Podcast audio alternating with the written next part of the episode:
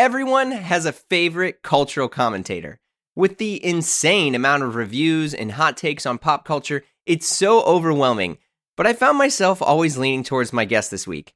He's a writer, and his work has appeared in The New Yorker, The Guardian, The LA Times. He's all over the place. He loves clothes, he loves comedy, he's written comedy, he's a nice guy, and he hosts one of the best podcasts around. And his name is Dave Schilling.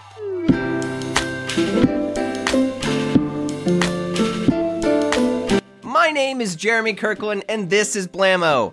My guest this week is Dave Schilling. We chat about the films that got him into clothes, his epic podcast, Galaxy Brains with Jonah Ray, representation and fashion, David Lynch fits, our love of the night openings Instagram, bistro vibes, why the fit pic is the best way to express yourself, Martin Short and Clifford, and why he believes trends don't matter anymore.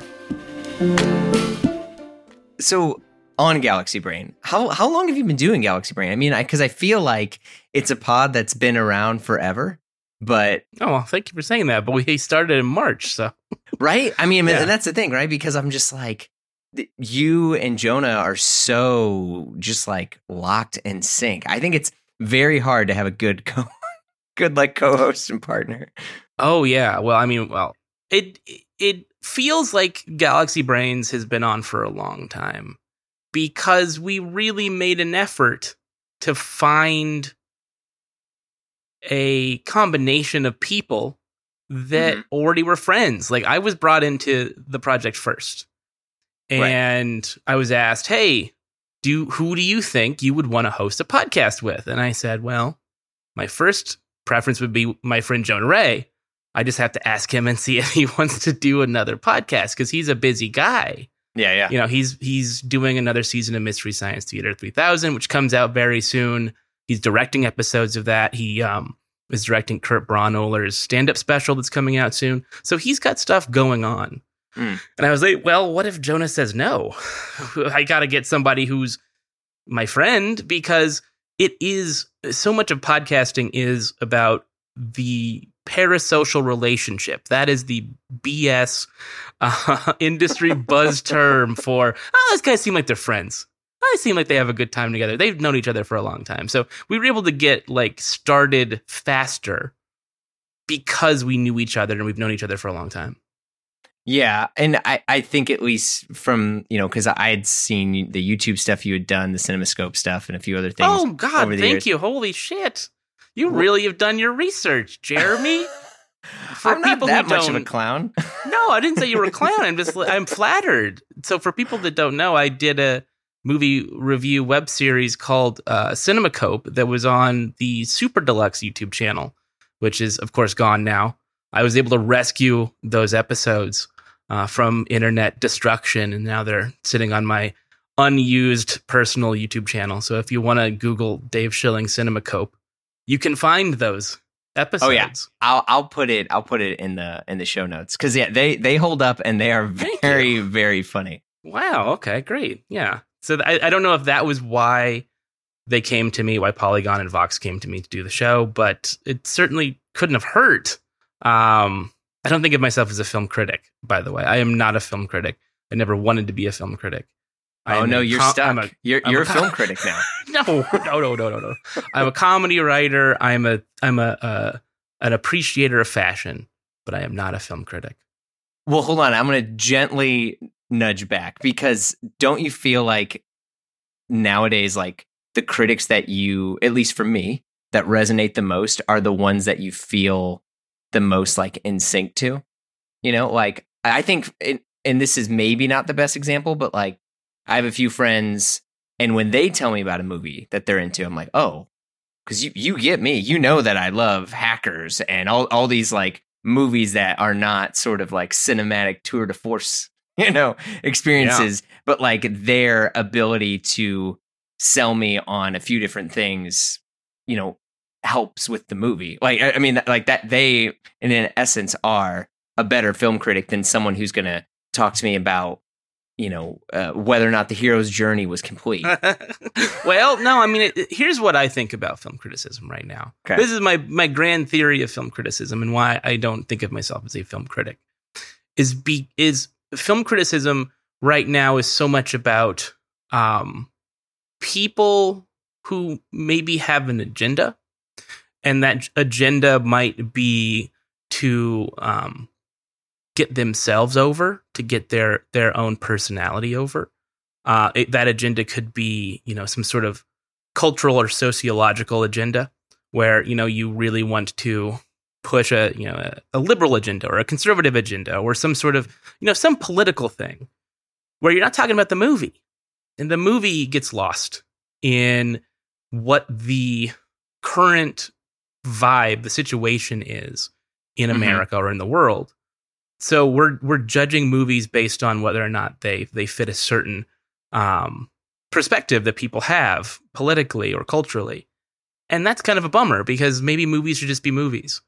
Um, the podcast, as it is now, Galaxy Brains, that is, is, is a show where we do talk about the movies kind of the way that it res- people respond to the movie or kind of the weird things that the movie brings up, the issues the movie brings up, and, and I think that's good and fine. But I, I miss film critics like Siskel and Ebert who could just talk about well, the movie worked because of these reasons from a from a cinematic standpoint. Versus, well, the, obviously the starfish and Suicide Squad represents uh, the female uh, genitals, and like I don't need I don't need that. And so I think Galaxy Brains kind of kind of make makes fun of that that idea that film Oh. criticism has to be about. Well, what's the what's the deeper meaning behind this thing? Um, and some movies don't have a deeper meaning. Some movies are just about what they're about. RoboCop is my favorite movie of all time, and that has a lot of subtext and has a lot going on with it, and it it forces you to confront the the movie's ideas and it, it, there are a lot of different ways to interpret that movie some people interpret it as just a straight ahead satire about american consumerism some people think it's a jesus narrative some people think it's a trans narrative which i'd never heard before until a couple years ago the people see robocop as about someone reclaiming their their real identity um, and those are cool awesome things to talk about but I it's not about whether or not the movie works. You know, does the movie work as a movie? Those are the things that interest me, and that's why I went to film school is to make movies. I didn't go to film school to talk about movies. That said, it is fun to talk about movies. Well, I mean, but all of the things you said actually, unfortunately, counter your argument, and that you are you- that's a phenomenal criticism No, in the no, sense all that. Well, no, okay. So here's a here's a comment, and let, let's compare this to cars for a second. Sure. And and I promise you, we're gonna talk about clothes and all these other things. But man, like you went there quick, and this is I'm loving it. Good. Um, you're not gonna buy a car anymore, a new car. That being said, that's not gonna get you to hundred thousand miles, right? Do you? I don't know if you remember. I think we're maybe the same age. I don't know, but like, I don't know if you remember back in the day. You the big deal was like, can you get a car that's gonna last you hundred thousand miles, right? yeah. Oh and yeah. now all the cars can do it. There, there's there's not really a concern of oh don't buy that car because of rollovers or don't buy that car because the, it fails the crash test. Like every car is good enough, and now it's just finding the one that plays into your nostalgia, like the Bronco, or that plays into your you know all the tech that Vanity? you want or vanity, right? Yeah. So that's I feel like there, there's a similar thing like that with most films, and someone's gonna DM me or tweet at me. I have a bunch of movie writers are gonna just rip me a new one on this, but like I think a lot of movies like get the point across, right? But like what you are talking about is like are they going to go much deeper right? Like you, you, it's like you want and and like for me and this is a because i feel like everyone loves a24 movies and stuff but like i still when i want to watch a movie i put on beverly hills ninja i put on heavyweights i Yes, put sir. on house guest. Like i will i will argue until i'm blue in the face that house guest is one of the greatest films period. Um but it's it it's everyone anyone that has like a criticism background be like no like there's there's holes here there's plot holes here this is wrong this is wrong and i'm like no no no but it's it's good enough and it's it's a movie and it it means something to me therefore it's good i don't know Yeah, Uh, well, the, the, the, the plot the plot hole thing is is a thing that I hate about movie criticism too. Is Cinema Sins and all of those YouTube channels that are like, here's seventeen mistakes that were made in the Little Mermaid. Mistake number one: right fish can't breathe. on land. Like we know. Jesus. Um I I don't like that. Um I think you have to consider movies uh as art. And art does um demand a certain level of interpretation. Right. And it it it shouldn't be put into boxes. And film criticism, popular film criticism, the stuff that you read in the newspaper or you know on the internet. Uh, I won't name any publications because I don't want to get mean emails from people that I know. But those those websites and those newspapers, those magazines, they don't take into account the varied interpretations of the viewers that are watching a thing. Um, for instance, I went to see the movie Ishtar uh, yesterday at the Okay. Los Feliz Three, um, which is now uh, part of the American Cinematheque and is is mostly revival theater now. And this is from the '80s. It's directed by Elaine May of the Nichols and May comedy duo. It stars Warren Beatty, Dustin Hoffman. It's about two very bad nightclub singers from New York who go to Morocco and get caught up in a CIA um, plot to uh, control uh, the fate of a, a country in the Middle East, a fictional country in the Middle East called Ishtar. And people hated it when it came out. It was the most expensive movie, um, I think, of, of to that point, or it, it lost forty million dollars for It was for Sahara? Columbia. No, no, Ishtar. No, no, I'm saying like it was like the modern day Sahara. Oh, it was like, everyone the talks movie about that. Sahara. Oh, Yeah. I, I, boy, I never talk about Sahara. You mean the Matthew McConaughey movie? Yeah, like it's it's known as one of the biggest bombs in history. Yeah, I guess. I mean, I, I don't know. For some reason, I, I haven't thought about Sahara in a long time. Though Steve Zahn is hot again, so good for him. There you go. Um, yeah, it was it was akin to that, or you know, um, League of Extraordinary Gentlemen, or some movie that was like really expensive and then completely tanked. Um, I, and the reviews that I read, the contemporary reviews of that movie were like, "This is a terrible, witless, stupid movie. There's no jokes here. It's so unfunny and annoying, and I can't believe they spent so much money on it." And I watched it for the first time. I'd never seen it before because it's hard to find because it was a massive disaster for for Columbia, and I think a lot of people were embarrassed by it. And I loved it, and the theater loved it. Everybody was walking out like, "Oh my god, this is so funny! What the hell happened?" I, that's the thing that I don't like about film criticism is that it gets wrapped up in um, the trends of the day, the conversation about how much a movie costs. Suicide Squad, perfectly good movie. When it came out, the response to Suicide Squad and its box office was, "Whoa, it's a huge bomb! Oh no, Warner Brothers is going to lose all this money. They made a horrible mistake putting it out on HBO Max." Blah blah blah blah blah. Free Guy comes out the next week, makes almost the exact same amount of money, and all the headlines are: "Free Guy does amazing at the box office. Look at that! Isn't that incredible?" and it's because the true. trades are in the, because the trades are in cahoots in some way or in in in bed with the exhibitors. And so a movie that doesn't go to streaming is going to get all these plaudits for wow, look at that. What a great performance. Instead of "Ugh, this is the same problem. There's a ceiling for how much money you can make at the box office. It's not fair to the movies.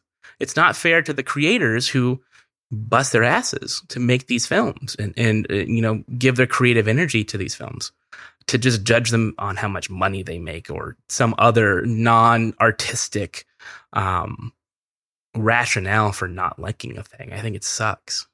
Yeah, that that's actually that's a really really good really good point. I mean, it it does for me and this kind of brings me to close in the sense that like everything is good and okay. It's just is it good and okay to the people that you like the most, right? Like Yeah. I think we all have 5 or 10 friends and they are like our barometer for you know, for whatever it is that we're into, whether it's watches or clothes. Like I have a few friends to where if I send that text and I'm like, "Hey, I'm into this," or "I'm looking at this. What do you think?" Their their approval is is everything, right? Yeah. So it's you know I've read textbooks about why Gerald Genta is the greatest watch designer of all time and all these other things, but it's like and he's the guy who did the Royal Oak and and he did uh, the Nautilus and all these like classic watches that are go for five to ten x or hundred x their value now. And you know, I don't call bullshit on it, but I'm like they're fine. They look. He kind of used the same design for a bunch of different watches. That's he kind of phoned it in. It's not good. And it's like, and for that, you know, just like with films or anything like that, like it's, it's just like every everyone's kind of like in their own in their own groups, you know, there and pe people prefer to be in their own echo chambers. And I think I used to think that that was really bad as a whole, right? I would say in, in politics, let me be very clear. Politics, it's not great because there's, you know, you're not arguing over truth in in films, right? You're arguing Right. over uh, opinion of art, um, not necessarily did this or this happen. Yeah. um, I mean, I think there would be some filmmakers who would argue that their films are truth. You know, I think Fair. Godard at some point in his in his career would have been like, no, the, I make truth. You know, I I give you the truth, um, and that is important. And all of these other movies are are fantasy. Not to say that he's right. I'm just saying that there are people who Yeah. have who have that kind of large sense of themselves. They're like, no, this is this is the MS man. This is it. This is as good as it gets, and this is real life that I'm putting on film. When in reality, everything is artifice in some on some level, and everything is subjective. Um, yeah, there's too much subjectivity in the world. I think actually, uh, in in certain places, you know, uh, we we we forget that so much of existence is subjective, um, and so when we think about the subjectivity of things, we can then see the objectivity. We can we can make sense of the fact that we have biases. Mm. If we admit that we have biases, I am not going to go see, um, you know, the Paw Patrol movie. Even though my son, I mean, I'll put it on for my son. You know, I have a I have a almost four year old son, so he'll yeah, watch I it. Our not going to kids, go to the our kids I'm are the same the theater age. to see it. Yeah, I'm not going to go Yeah. to the theater to see this thing. Um, you know, I I'm not going to go. i didn't see Crazy Rich Asians when it came out. Not Oh. because I'm against it, uh, because I think it's a bad movie. I, I I subsequently saw it because my girlfriend made me watch it, but I wasn't going to go see it in the theater because I didn't really that that kind of movie doesn't excite me. Sure. And I could say, well, that movie's bad because I don't want to see it. But I try not to do that because it is a subjective decision that I am making, and there is no objective truth in the way that I interact with movies or music or clothes. You know, clothes are the same thing. Just because I don't buy sneakers doesn't mean sneakers are bad. well, that we may have to disagree on. No, All I'm kidding. well. I'm no, I'm totally kidding. Like I I love sneakers too. I just I just stopped collecting them because I realized that it was taking over my life. Sure. It's a terrible habit. It's an expensive habit. Yeah. Yeah, absolutely. well, on, on that like because I mean you you you know, you went to film school like but w- what were the movies that got you into clothes? That's a good question. Movies that got me into clothes. Yeah. A lot of people have been talking about American Gigolo recently because of the return of sort of 90s fashion and whatnot. But I don't think it I, that didn't really move me uh, so much. Um, I think if this is going to sound horrible Hit me. because he's a bad person now. or I Uh-huh. was always a bad person, and now we have accepted he's a bad person. But Woody Allen movies got me into thinking about clothes and how to dress because I saw I'm from Central California, a very small town in Central California called Merced, and you know we had to drive an hour just to go to Abercrombie. So I didn't really have like any sort of fashion um, touchstones. My father was a horrible dresser. Uh, so I didn't have him to lean on. He did, couldn't even teach me how to tie a tie. He hated ties. Hmm. Um, so when I saw Woody Allen movies and also, you know, French New Wave movies, then I got a sense of the sophistication of places like New York and Paris and that kind of thing, that dressing could matter. Um, otherwise, I think I never would have gotten into it. My mom did get me a GQ mag- magazine subscription when I was younger because she was into clothes Hmm. or her version of being into clothes, which is, you know, from being from Oklahoma, small town Oklahoma, there were certain things that she thought were cool. Like Stacy Adams, her father wore Stacy Adams shoes, and so she was like, "You got to get Stacy Adams Gator loafers." Hell yeah. That's that's cool. And so I was I was on to that tip long before people were reevaluating black fashion and and and thinking about Dapper Dan and the things that people would be wearing, you know, to go to church on Sundays. I was Right. thinking about that stuff before it was cool. Not I'm not bragging, I'm just saying like my mom kind of tried to make me.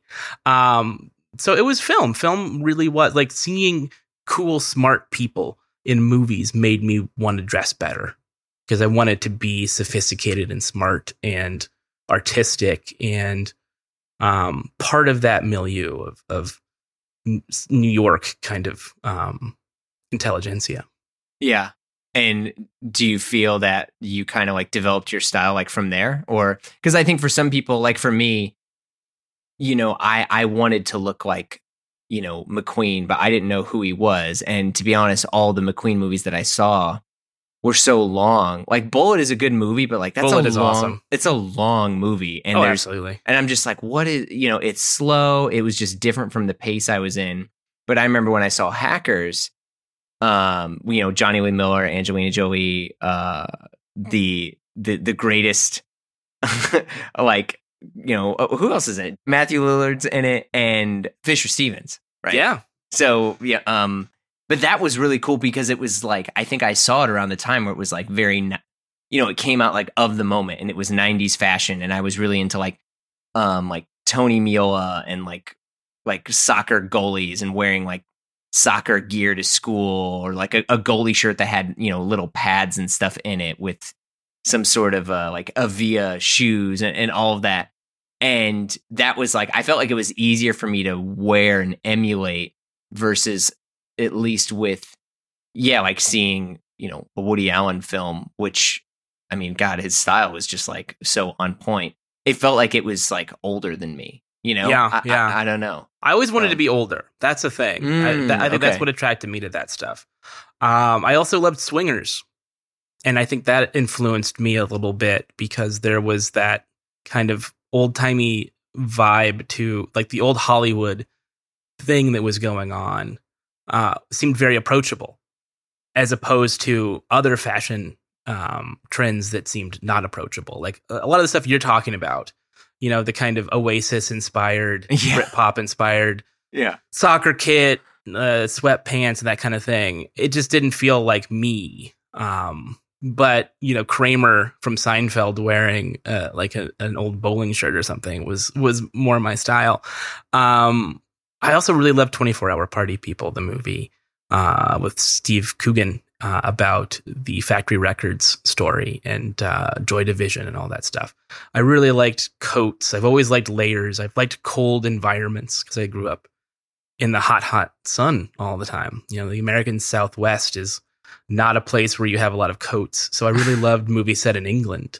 Um, and I think, you know, also, like I said, being an old person in my head and wanting to be sophisticated, that led me to those kinds of those touched touchdowns, those those touch points.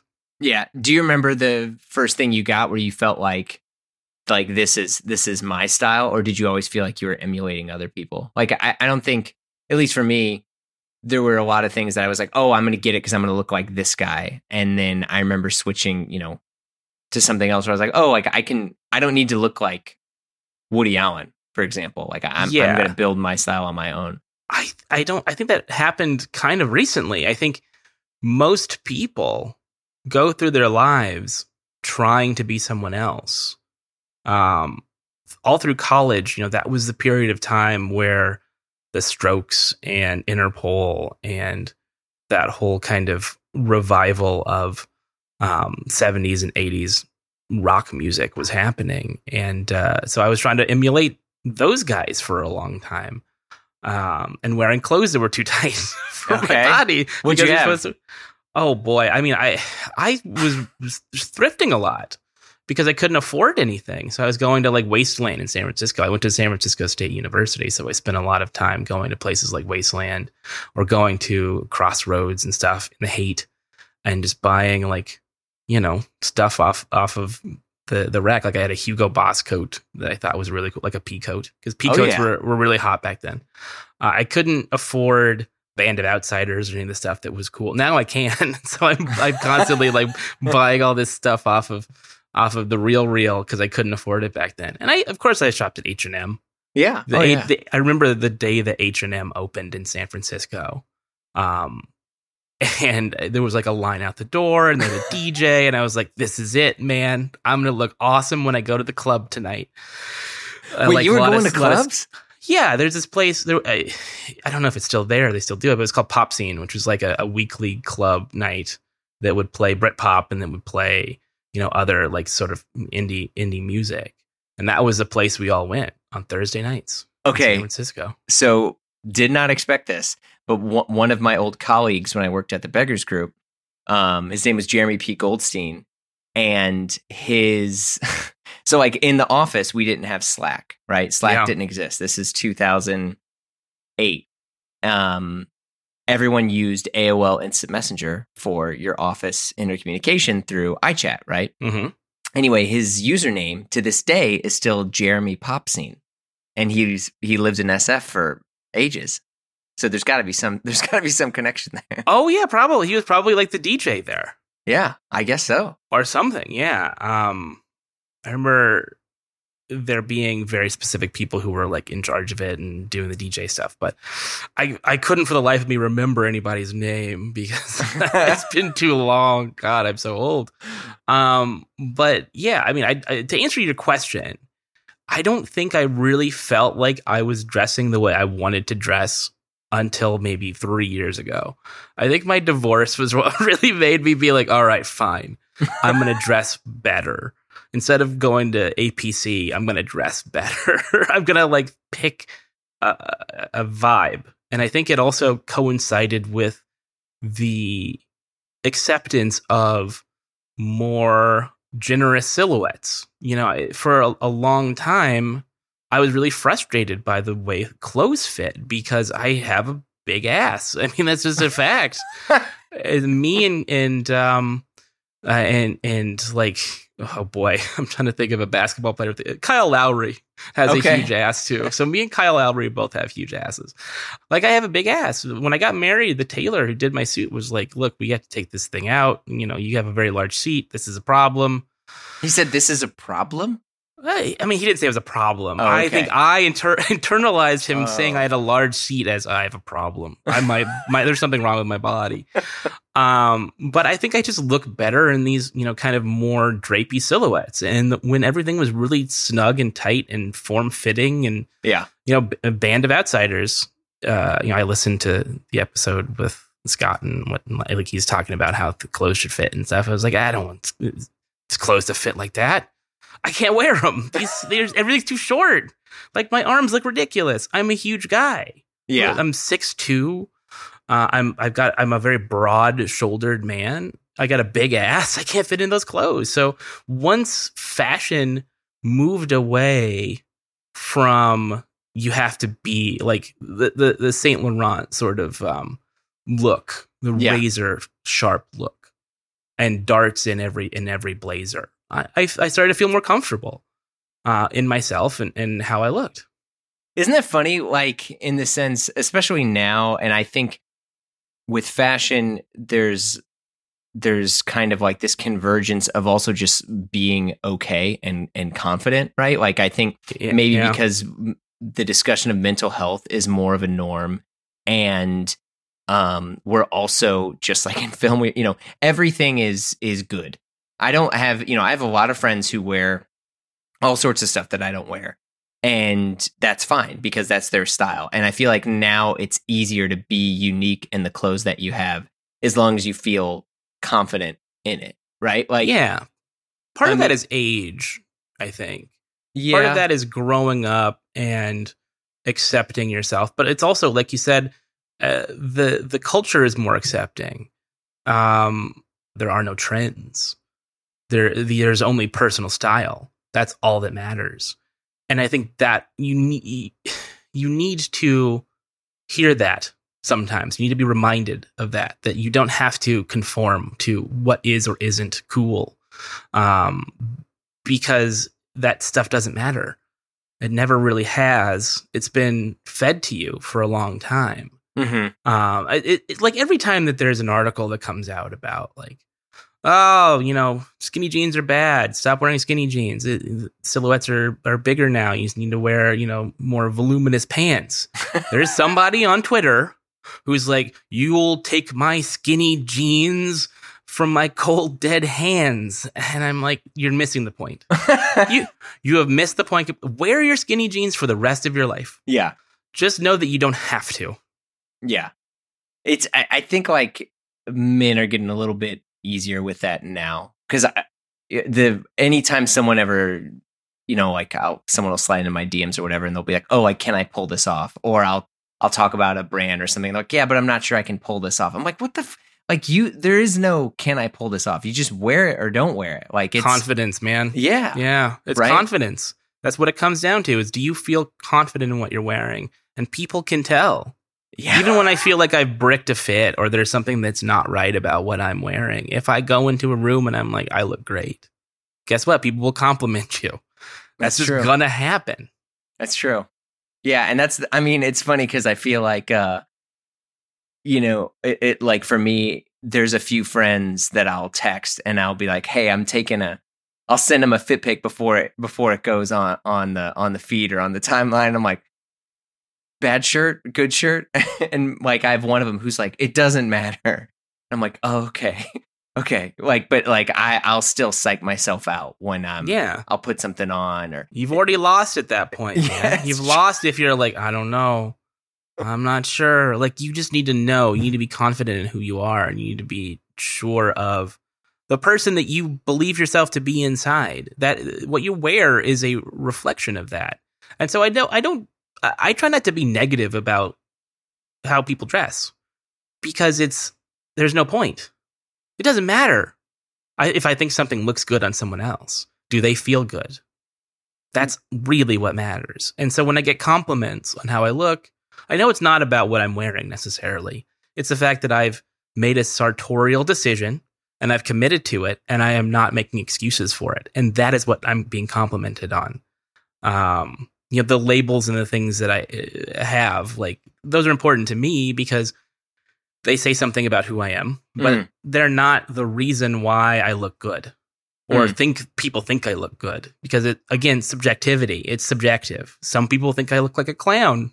I'm sure. I bet there are people like, what the? f- Why is he wearing those mustard pants? What's wrong with him?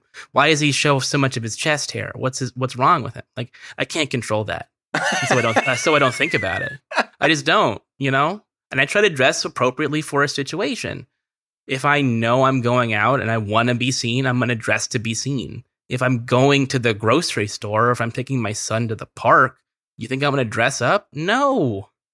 I'm going to I'm going to wear my my Birkenstock Boston, some sweatpants and a hat and, and, and a hoodie or something and I'm going to go out to the to the park with my son. There you go. What was the last thing you wore that like someone complimented you on, or like that you were like this? This is this is my vibe. Like this is my look. It happens a lot. There you go. I- All right. Again, okay, I'm not. flex. I'm not. I'm not bragging. There was one day we were. My girlfriend and I were in New York, and we were. We spent a lot of time in Soho, and like we went to. um we went to Dr. Clark and we went to Balthazar and like we were just kind of around. Oh, yeah. Uh, you were hitting the town. as soon as I got off the, the subway, this someone screams at me, "Hey, you look good, man!" And I was like, "What the f- what the heck is going on here?" Because people don't do that in Los Angeles. it's just it doesn't happen. Nobody compliments you on how you dress unless they know you. Yeah, always a little bit colder in that instance, but yeah, I agree. Eh, yeah, people people aren't looking. They're not staring the way that they do in New York. They're not sizing you up the way they do in New York. Anyway, the last time someone complimented me, I was wearing a vintage 90s Armani blazer. It's actually what I was I'm wearing today, but I took it off because it's too hot in my apartment. Um it's like a navy blue. It's really long. It's got those, you know, the side pockets that don't have flaps so you can put your hands in them. Um and somebody was like, "You always look like grown up, but good." And I'm like, "Thank you. I appreciate that." So that was that was the last time. That was like three days ago, two days ago, something like that. Oh, damn. I've just I've developed that um, reputation in my friend group for being the guy who dresses up, who always wears a blazer on a Zoom call, or you know, um, cares about fashion because there's a lot of people in LA who don't. That's just a fact. you know, I don't. I, I, I, I, you have to cultivate a a social group that has like-minded interests in LA. In New York, people kind of find each other. They're like just like, oh yeah, this is where the people who do this hang out. This is where the people who do this hang out. But in LA, it's more like you have to cobble these things together. So people were were complimenting your uh, the the Armani fit. What was the last thing you bought recently?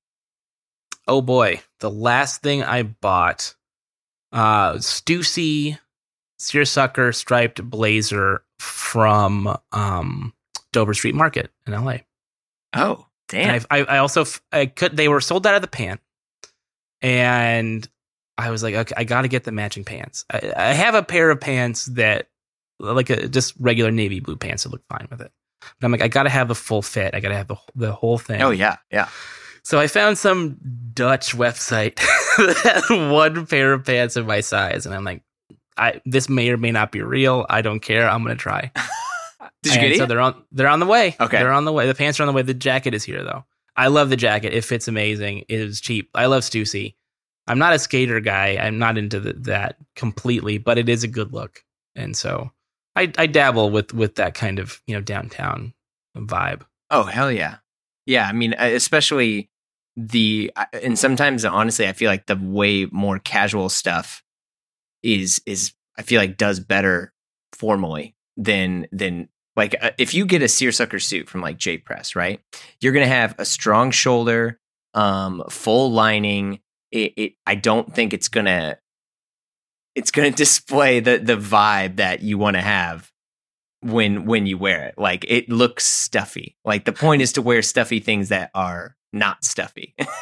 yeah, uh, that's another thing that's been so wonderful about the the course of fashion in the last decade, and, and when I really started to feel like I'm dressing at my best, is taking things that are signifiers of adulthood and messing with them. That's why I love Noah. That's why I love ALD. It's why I, I love all that stuff because it's taking these things that I was fascinated by as a child and recontextualizing them and, and reappropriating them for a different audience, an audience that, quite frankly, wasn't me.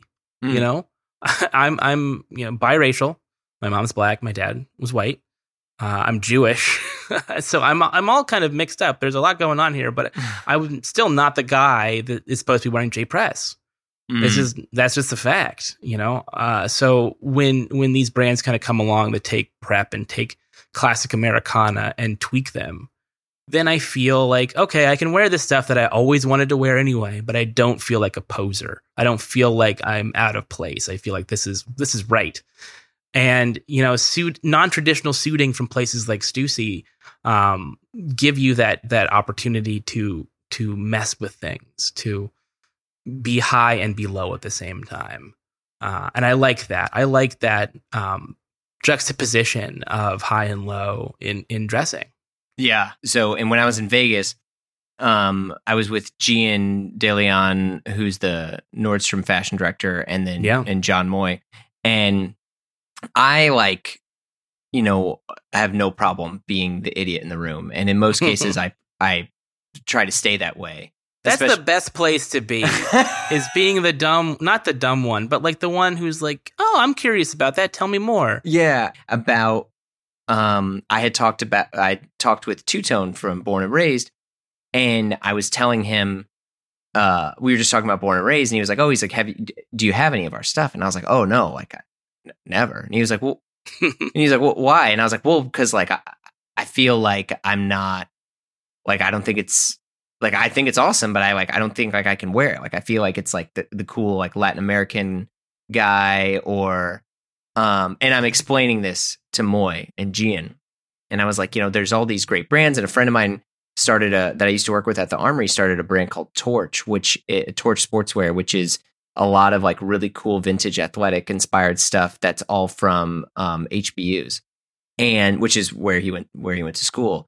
And um you know, and I was like, this is awesome too. But I also felt like, well, I, I if I wear it, like, is someone going to think I'm like trying to pander? Is like I'm not, you know. Uh, but I think it's really cool, and I want to celebrate it. I like all this stuff. And Jian like immediately cut me off, and he's like, dude, he's like, what you're talking about is representation. And I was like, yeah. He's like, now you understand how Jon and I felt like the majority of our lives at every Ralph campaign, at every J. Crew yep. thing, at every single, you know, he's like, you, he's like, you, you didn't see, you know, because Moy had the hot take that he believes that um, uh, white fragility is tied to the rise of prep uh, in 2008 and right now because of all of the things that have happened. And he's like, yeah, he's like, there's always just that through line in there that people are like, yeah, I'm going to cling back to these other things right now because my identity's on the line. And th- these, you know, like most of prep culture is like, ex- you know, waspy, you know, right there, right? Like that's, yeah. that's a part of it. And his, his take was that, like, I feel like this is very tied into, into white fragility. And I was like, oh, damn. I was like, you're, I agree with you. And but like that was you know in a nutshell because they're doing a thing for new concepts which is basically a reappropriation of like the hashtag menswear movement to me it was like in a perfect stride as to what especially what's happening now because the hot take of ALD and this I can't take credit for this because uh, a friend of mine said it is he's like oh ALD is great because it is white dudes appropriating black dudes that appropriated white dude culture well, yeah, I mean that's a really really good point. It's we keep reimagining this stuff. It keeps getting recycled, yeah. right? Yeah. Like you said, 2008 prep was a thing, you know. You rem- you remember how Kanye was dressing mm-hmm. back then or you know how Pharrell was dressing. Like that was a that was a big deal and and band was a part of that, obviously. Like finding um, contemporary uses for these sort of old timey uh, signifiers. Yeah. It's back again. And why is it back? Hard to say, but I think it's because this is American heritage. Yeah. It is just part of the country. Whereas for me, being a person of color from a tiny town where none of this stuff was available in the American West, in California, it's all fascinating to me. It's all exotic to me. And so you can't really tell people how to dress or how to how to uh, engage with clothes. And I think more people should be reimagining and re-engaging with classic American fashion. Stuff like Ralph Lauren is great for a reason and it will always be great. The yeah. same reason why Armani will always be great. Ralph will always be great because it's great clothes. Yeah. And it doesn't matter that it's not um, that it wasn't made for black people. We should be able to wear it. Dapper Dan took Gucci and says, "I'm going to make it for black people." And that's that's good and fine and wonderful and we should be constantly in communication with each other. And we should cl- yeah. tear down the walls between how white people dress and how black people dress. And cultural appropriation is a bad thing. I agree.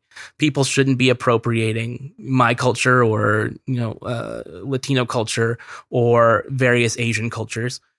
They should be doing their own thing, but they should also be experimenting and trying on these these outfits to see who they really are because at the end of the day it's not necessarily about the culture, it's about who you are inside and how you express yourself. Um, there are sensitive ways to do that, and there are insensitive ways to do that. And I think we're smart enough to be able to separate the Chet Hankses of the world from people who are, have legitimate affection for this stuff. Yeah, I mean, because like for me, especially with prep stuff, I mean, I grew up not, um, you know, I we weren't like on the streets or anything, but like, um, you know, I, all the clothes that I wanted when I was younger, I had to get a job yep. to get. And so for me, having that stuff, you know, getting like polo, right? Just for example, I mean, we couldn't we couldn't get that. Like we couldn't get any of that stuff, and that's fine. But um so like for me, like wearing that is in this is not great, but it's like it's an achievement. I'm like, no, no, no, like I'm good enough. And like F you if you tell me that I can or can't wear this, like, because I yeah. bought it. Like you know, I got into watches probably for the wrong reason because I was like, okay, sure, I don't have a degree or I don't have this stuff, but like I'm good enough to be in the yeah. room. Like I'm I'm wearing this thing too that means nothing and is stupid, but like, you know, you can't kick me out because I belong. And I feel like that, you know, I mean, it's why everyone loves punk. It's you know, it's just like, but it's it's funny to hear people who are a part of a specific culture to be like, no, no, no, the culture that I represent is evil and bad. And it's like, no, no, no just acknowledge it and and move on. Yeah, Like- at the end of the day, it is all clothes. it's just clothes. Yeah. But Oh, also, sure. you know, you bring up a really great point about needing to fit in in the room. And if you're a person of color, one of the most important things in your day is making sure you fit in the room. At least if, if you are a person who is a striver, who is a social climber, who is an ambitious person, it's like, I know I'm not going to fit in. Just immediately, I'm not mm. going to fit in. It doesn't matter what I say or what I do, I don't fit in in this boardroom, in this writer's room, in this job interview, whatever the situation is. You are automatically standing out. And so I think Mm. part of why I'm fascinated by and have always liked prep is because it is um, a way to fit in. It is a way to um, say that you belong. Well, I can afford this stuff, or I look good in this stuff. I have a, a really uh good friend. She's an art critic and a comedian. Her name is Christina Catherine Martinez, and she grew up in Southern California. And she said the same thing of like, I always want to have nice things because I want to fit in. I, I want I want to I want to show that I am um, better than what you think I am. Because Mm. when you are a person of color, people make assumptions about you, and it, it may or may not be good to be so interested in. I wouldn't say assimilation, but in like uh, dulling the edges off of yourself. But it is unfortunately a, a, a survival mechanism. You know, it's a it's a Yeah. way to survive. Yeah.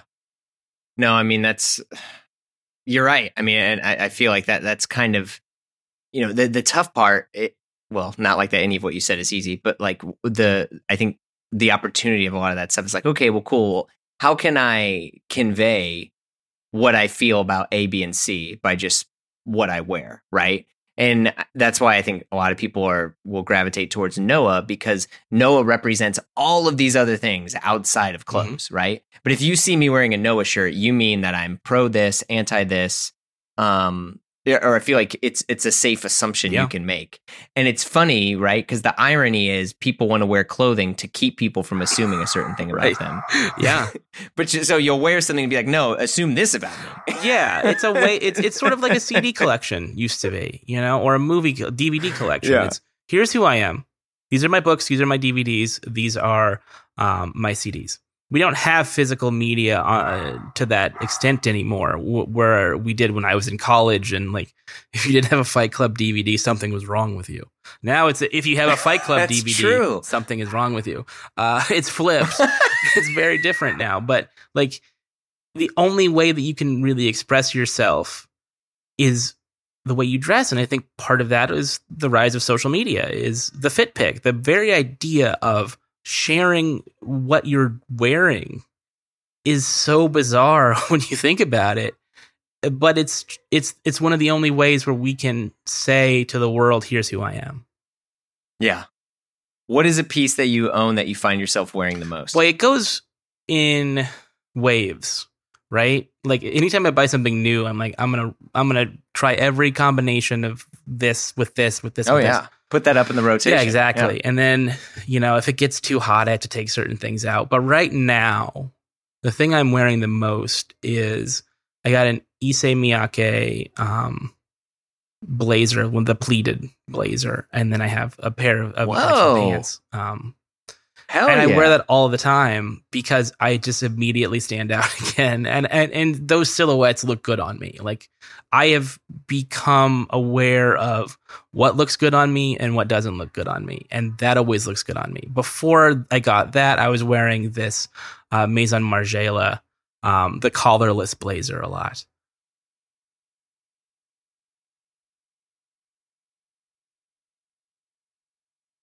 Um, but I, I I like wearing black. I don't know. I'm I'm in a black mood. Not not, not in a dark mood.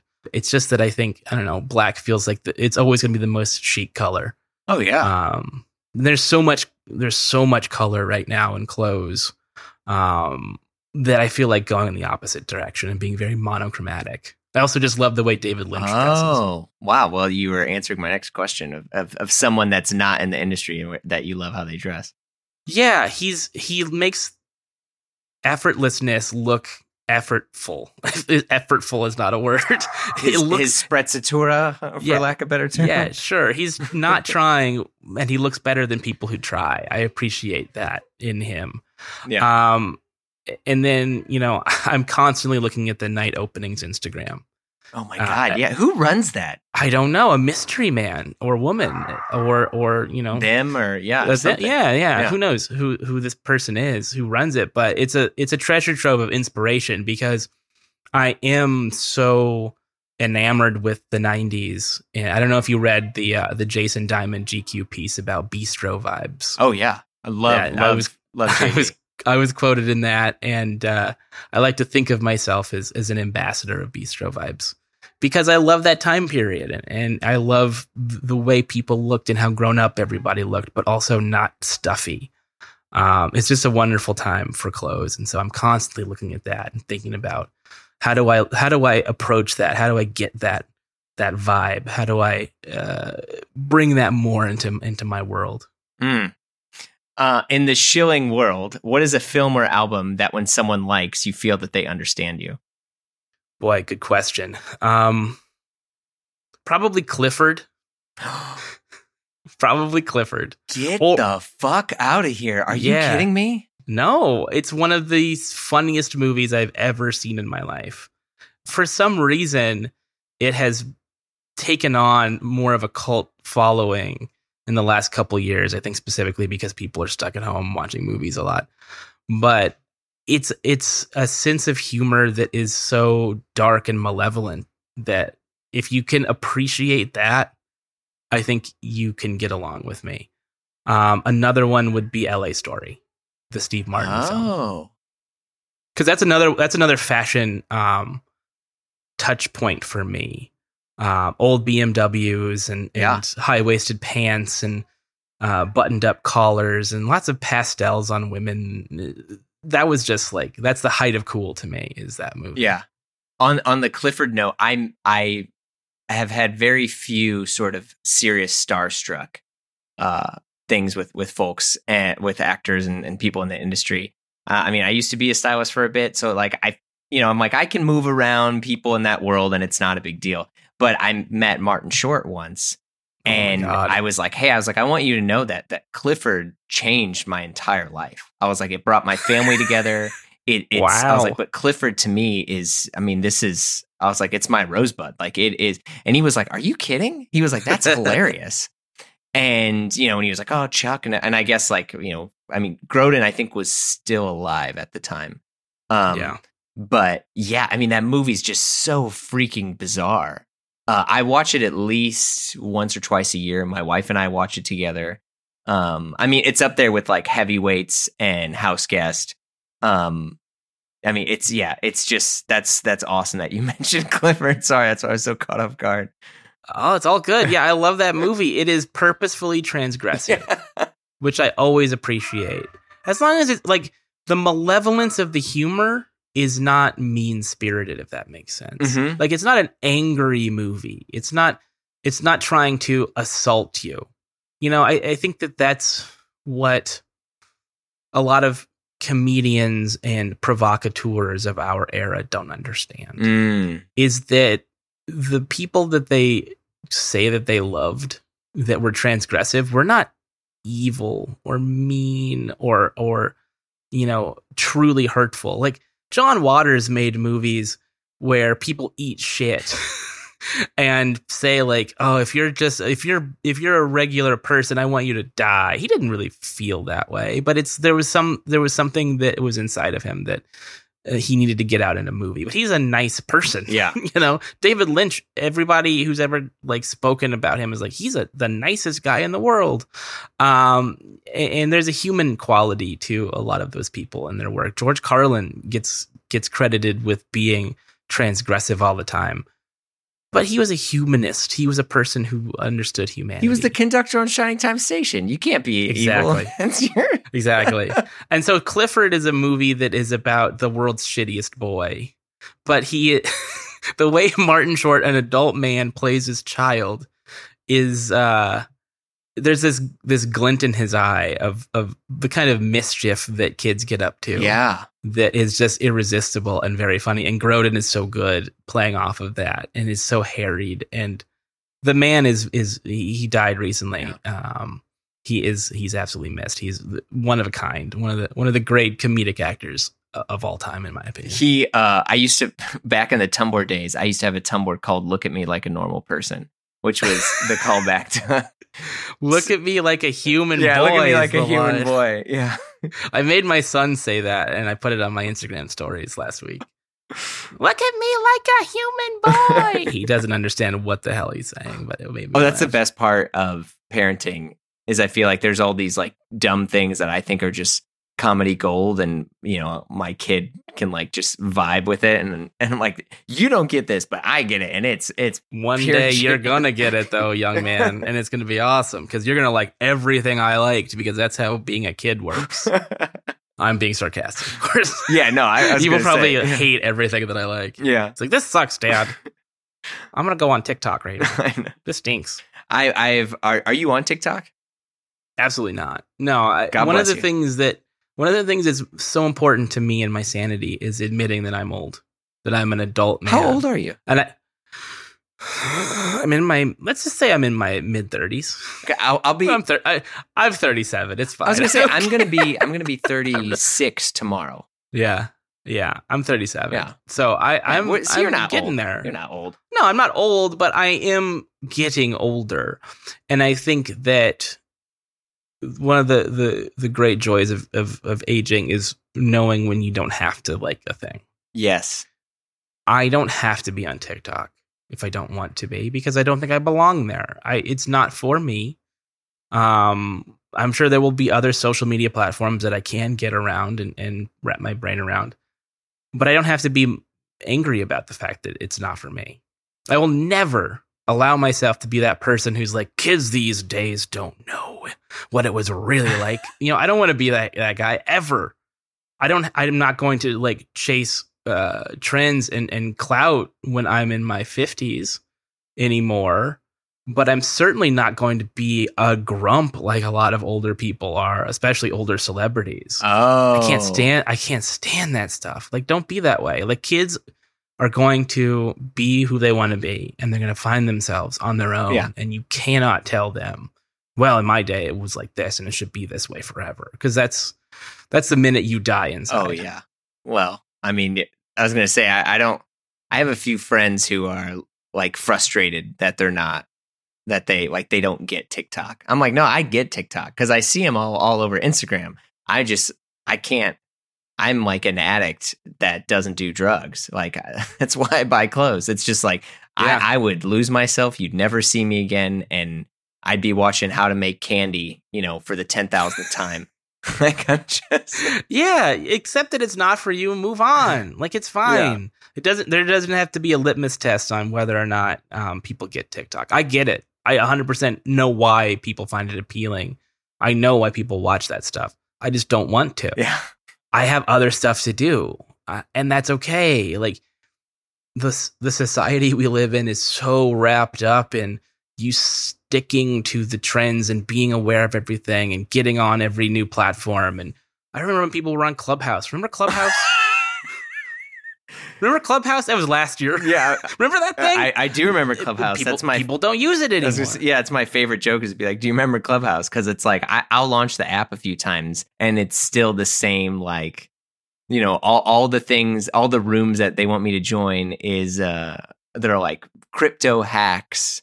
Um, you know, the Taliban and crypto people. That's all it is. I will say I, I- get I get notifications all the time still, and I keep trying to turn them off, and it's like. Well, Keith Stanfield is is on, is on Clubhouse right now. I'm like, what is he doing?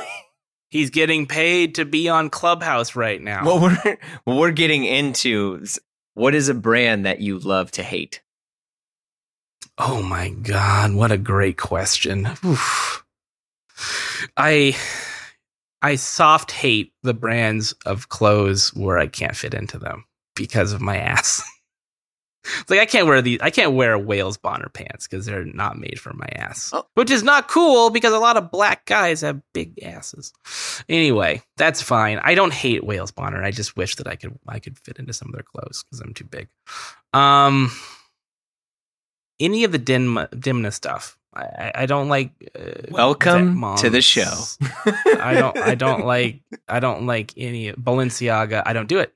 I don't do it because it feels like an art project.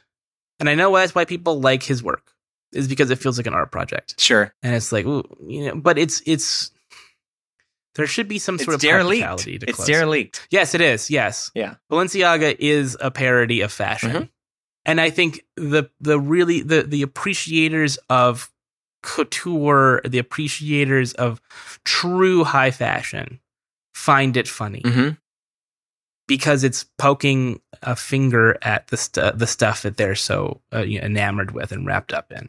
But it's not practical. I've never seen somebody in Balenciaga where I'm like, that guy looks cool. you know what? That guy looks cool because it feels like you're wearing a costume. yeah. Yeah. Clothes being a costume is fine. If that's the person you are, is the costume wearer. I just don't, I can never be that person. I want to feel comfortable. I don't want to feel like it's Halloween every day when I get oh, up. Oh yeah. But Yeah. there are but there are people who dress to make a state a true statement. And that's fine. I just don't know if the statement that Balenciaga is making, that Demna is making, is one that I really care about. That's fair. That's fair. Um, I mean, I'm, I'm Do you disagree with me? no, no. Actually, I, I absolutely agree with you.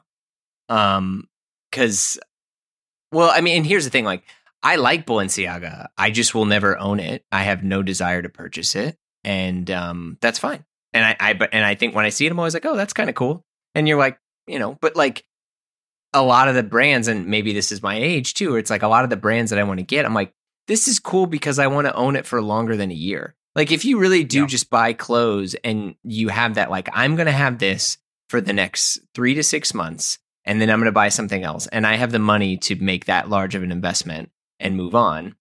Um, well, I guess power to you. I mean, if I had the money, Yeah. would I buy a Balenciaga thing and like wear it? I, I mean, based on the recent things I've seen, probably not. But I know at one time I really wanted the triple S's.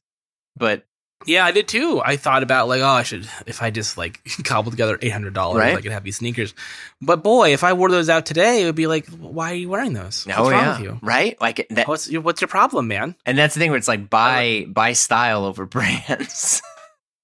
yeah it's it's i appreciate what they do what he does aesthetically you know i appreciate fine. that he is he's making making um a point with his clothes yes, yes. it's the same way i feel about rick owens I, I i don't think i would there are a few things i would wear that are rick owens not because i think rick is making bad clothes yeah, I think you know his his shows are amazing, and they you know force you to think about a lot of heady things.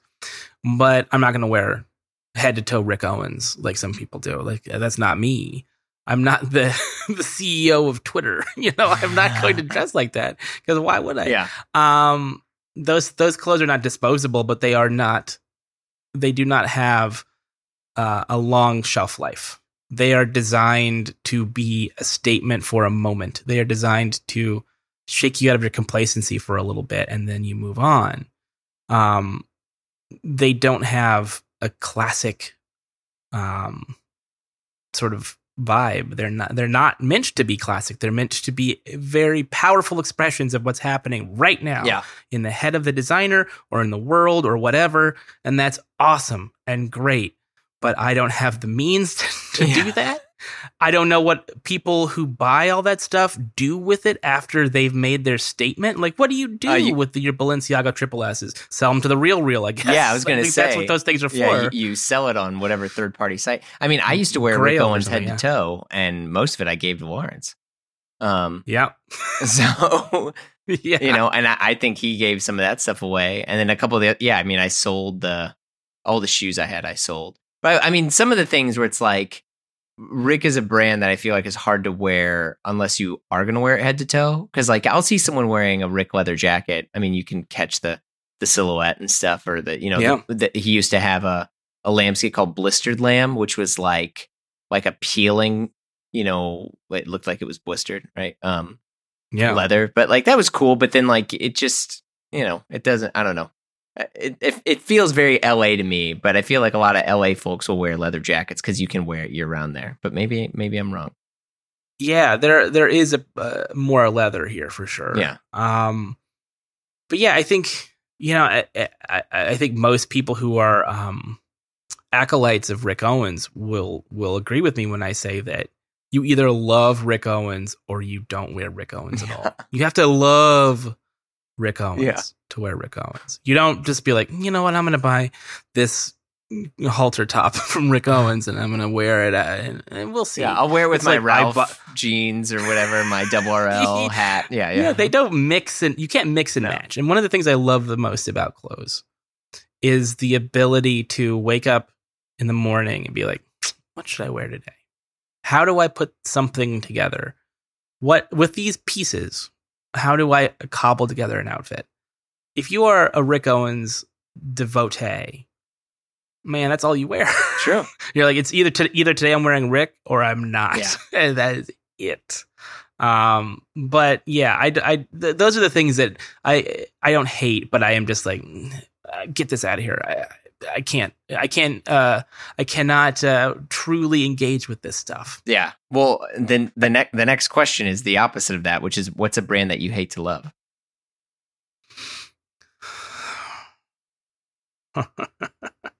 I'm gonna get um, an email about this or something. But rowing blazers probably.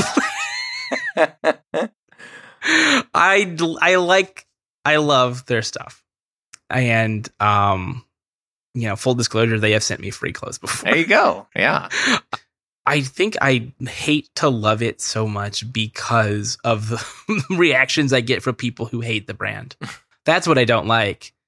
Is if like you know someone's th- thumbing their nose at it, and I'm like, I don't want to deal with this. I don't want to have to justify wearing this stuff. Yeah. Leave me alone. So that that is the thing where I'm like, all right, I'm gonna, I'm really gonna be like, I'm gonna put this on, and it'll be fine for 90% of the world, but there's gonna be that one person who's like, you wear that, it's an Instagram brand. And I'm like, oh, who cares? God, shut up. I like it. I don't care how you dress. I don't hate things. I don't want to hate things anymore. I think it's exhausting to be hating stuff all the time because people will uh, find you alienating. That's a difference between New York and Los Angeles. Is in New York, people tell you when they like something, but they also tell you when they hate something. And they will be very vocal about that. and That's good. that is the double-edged sword of life in New York is boy, you're going to feel like a 1000000 bucks if Mhm. you hit it. But if you didn't and you get kicked out, well, sorry. You're going to find out how lame you really are from all these people in New York. And in LA, because everything is a little bit more um, slow paced and a little bit more relaxed and a little bit more chill, you can experiment and you can do stuff. And people might snicker behind your back. They might be like, what's wrong with this guy? He dresses like a jackass. But they're not going to tell you to your face because we're always kissing each other's ass. And I love that. That's my favorite part about LA is we kiss each other's ass all the time. It's wonderful. All I have to do is be nice. All I have to do is be nice.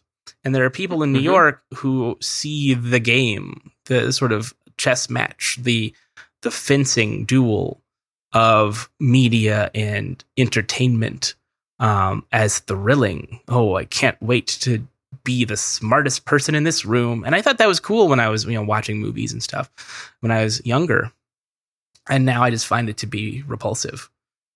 I don't like it. I, and that's why I live in Los Angeles and not New Oh, York, yeah. is because I got a sniff of it. And I was like, mm, it doesn't smell good to me. you don't need to be adversarial all the time. You don't, not everyone needs to be Fran Lebowitz. Fran Lebowitz was popular in the 70s for being an asshole. And that's fine. I love Fran Lebowitz. but she was an asshole, Mhm. and she's still an asshole, and she'd probably be Yep. like, "Yeah, I'm an asshole," because that's her shtick. Mhm. And I think there are people in New York media who are like, "I want to be like Yeah. that. I want to be an. I want to be a jerk. I want to be very exclusive with the things that I do. I want to be specific about who I associate with and who I'm seen with. And I just don't like it. I don't like that, man. I think I like the people that vibe with me and that I vibe with that have similar interests, but I don't look my nose down on people who have different interests than me. And that's that's a thing that I try to project to the world. I'm I'm doing it on purpose. I will admit to doing it on purpose, but it feels better. No, eh, hey, I mean, I think it's it'll serve you well and you'll live longer for it. I mean, geez, like my whole one of the like like biggest criticisms I got for the show, like when I had started and stuff over the years, is people like, "You're too nice to people," and I was like, "Like what the hell?" And now Like, being nice is cool. Look at look at Yeah. Ted Lasso. yeah, exactly. People right? found the sitcom that you know is just about soccer and stuff, and they're like, "This is great because he's Yeah. nice." That was all it took. Is like just be nice. I was a dick for a long time because I worked at Vice, and we had to be mean. That was part of the deal. Was you got to be mean. You know, we got to Yeah. say some things suck because if we don't say things suck, people will think that we'll like anything and that we're sellouts. Of course, we were constantly selling out every day. every day it was like, oh, you can't say that because Taco Bell is doing an ad campaign with us. I was like, well, their food tastes like shit. I should be able to say that. No, Taco Bell's delicious, actually, because we yeah, I have was gonna say, campaign. well, I do love Taco yeah. Bell, but I'm like, yeah, okay, we can't criticize Taco Bell not because uh, it's good, but because we've done an ad campaign with, with Taco Bell. That's fine. I get it. I'm older now and I'm more amenable to those sorts of things, but they sharpened us into a fine point to stab people with our opinions. and then they're like, well, okay, th- you could say whatever you want about those celebrities, but the minute you say something about Taco Bell, forget it. You're out. There was a day, there was a day I almost got fired for, for that very thing, for putting out an article that said Taco Bell. Really? yeah, it was the day I got my Oh Vice my ring. God. Uh, I got my ring and I came back and I was looking at Chartbeat, the monitor, you know, that we had in, in Brooklyn. And my article was the number one piece on Chartbeat. And I got all these emails like, you might have to go talk to Shane today because somebody from sales was like, you shouldn't have, you, sh- you had to run that by me before you posted Yum that." Brands is like, "Okay." pissed. today's the day. I am literally in New York um, for the next two days in a hotel. I would have to fly back if I got fired today. I'd have to like pack up my shit from my not a hotel room. It was an Airbnb. They could they didn't get us hotel rooms, but like my Airbnb, I have to go back in shame because I got fired for posting a negative article about Yum Brands Taco Bell. That would have been embarrassing, but thankfully I survived. I got to keep my ring and I was there for another year. That's incredible. Uh, that's that's hilarious. Well, we are we are starting to wrap up, and you've been extremely generous with your time. Um, but the last question is basically just what are you looking forward to the most? Could be a brand, could be a sandwich, could be could be anything. It could be a sandwich. What am I looking forward to the most? Oh boy. As much as I have slagged off New York in this conversation, I am looking forward to going back to New York in November. It's fun. For a few days, it's like, oh man, the world is your oyster. Everything is at your fingertips. What's your restaurant There's in New York? it used to be the Waverly Inn. I used to go to the Waverly Whoa, Inn every time. what a flex! Okay, I would get, I, you know, I get a reservation weeks in advance, and or I just go to the bar and I'd have a drink. I just, I liked to soak up that kind of Graydon Carter literary vibe when I was. In, Mhm. I, I want to go somewhere that would never exist in Los Angeles. You know, there are some people who are like, I'll go to the Palm. I remember I'd go to the Palm a lot when I worked in Midtown, and I was like, this is, I could just do this at home. Why am I here? This sucks. Uh, but stuff like the Waverly or even Balthazar feel so New York. Um, that I yeah, any McNally restaurant. I mean, I, the Waverly isn't, but you know, Balthazar Yeah. and Odeon and all those places are all McNally th- joints. yeah, if it's a Graydon Carter or, or a, a Keith McNally restaurant, you feel like you're in New York. And then I, Mhm. I went to Dr. Clark for the first time, and I'll go back again and again and again because the food is amazing, and just being in Chinatown and I guess that's Dime Square, right? Is that Dime Square? I, don't know. I don't know any Yeah. of it. This is all. These are all words that mean nothing to me. you gotta go Yeah, Dime well, it's- I Square, mean- bro. Like oh, whatever, Yeah. whatever, man. All right. Uh, I, I live in LA. I don't care. Um, but I did. I did love it. I sat down. The hostess was like, "I love how you dress," and I will never Look forget. at you, man. She said, "You really capture the vibe of this restaurant." and no one has ever said that to any human being on the planet until that Yeah, day. that- Like, what the hell does this even mean? What is the vibe of this restaurant? Me, I guess. Walk a little taller after New that. York City. It's I I do love it. I do love it, and uh, I was happy to to to go and see people. I got to see uh, Larry and James from from uh, Throwing Fits, and it was just nice. It was nice to be in that world with those with people like that. You know, it's different here. It, it's always about show business here, and it can be about clothes in New York, and it can be about like art and like the other Mhm. stuff. Yeah, I mean, eh, so I left New York in end of September of 2020 and moved back to the suburbs where I'm originally from in the Midwest. And I don't miss the only well what I miss the most is basically like the people and the food. But I was like this is so great. I was like I like I have space here. It's cleaner. I can just walk, you know, my daughter and we go for walks in in the evening and it's just I don't have to worry about any of these other things. And you know, I go back to New York basically every other month uh, to you know work or finish whatever projects and stuff that I'm working on. And I was there recently, and I was like, oh, I actually miss like some of the shittiness in New York. Like I miss sweating on a train platform and it being too hot. I miss being annoyed at um like things that you shouldn't be annoyed about. And it's like New York still has this energy where everyone is in a rush and everyone, you know, and and everyone is more important than you and it's a really nice feeling. Yeah, Weirdly it is. to say. yeah, I would never live there. I would I would maybe, you know, at the most if I became incredibly successful, I would like get a second place and, and go there. Yeah, a little pied Yeah, go in during the Yeah. fall or something Oh, you know, oh, f- yeah. fire season here is like June through October. So if I could be in New York from like September to October and then leave right before Thanksgiving, I'd be very happy. So 2 months you go. essentially. but I you know, I have my son and I can't really just like Yeah. leave him. That's why I st- that's why I stopped doing SNL packets because I was like, all right, I I've gotten too old to ever move to New York. I just it can't happen. This is never ever ever. But I do love how different it is from Los Angeles. I love Los Angeles. I think it's the best city in the world, and, and there's no other place like it on the planet. But that's true of New York too. New York is also unlike anything on the planet, and sometimes you want a different Mhm. vibe. Sometimes I want to experience that. I just don't want to live in that. Sort of like Vegas. like, yeah, it's fun to go play craps and drink at noon and smoke cigarettes inside sometimes. Not that I smoke anymore, but I, you know, when I did, I was like, oh, I get to smoke inside. But you can't live like that. People who live in Vegas look so miserable. Very true. Yeah. yeah. Damn. Well, Dave, this has been a ton of fun. I can't thank you enough for your time. Thanks for rambling with me. Thanks for chatting. Uh, serious, I really appreciate this. This was great. Of course, man. This was a pleasure. This is uh, your. This is a show I listen to for fun. So it's a, a real honor to Oh, get to come wow, on and thank talk you. to I mean, that means a lot. I mean that. The podcast is over, but we're not over yet. And we're not over. Thanks so much for listening.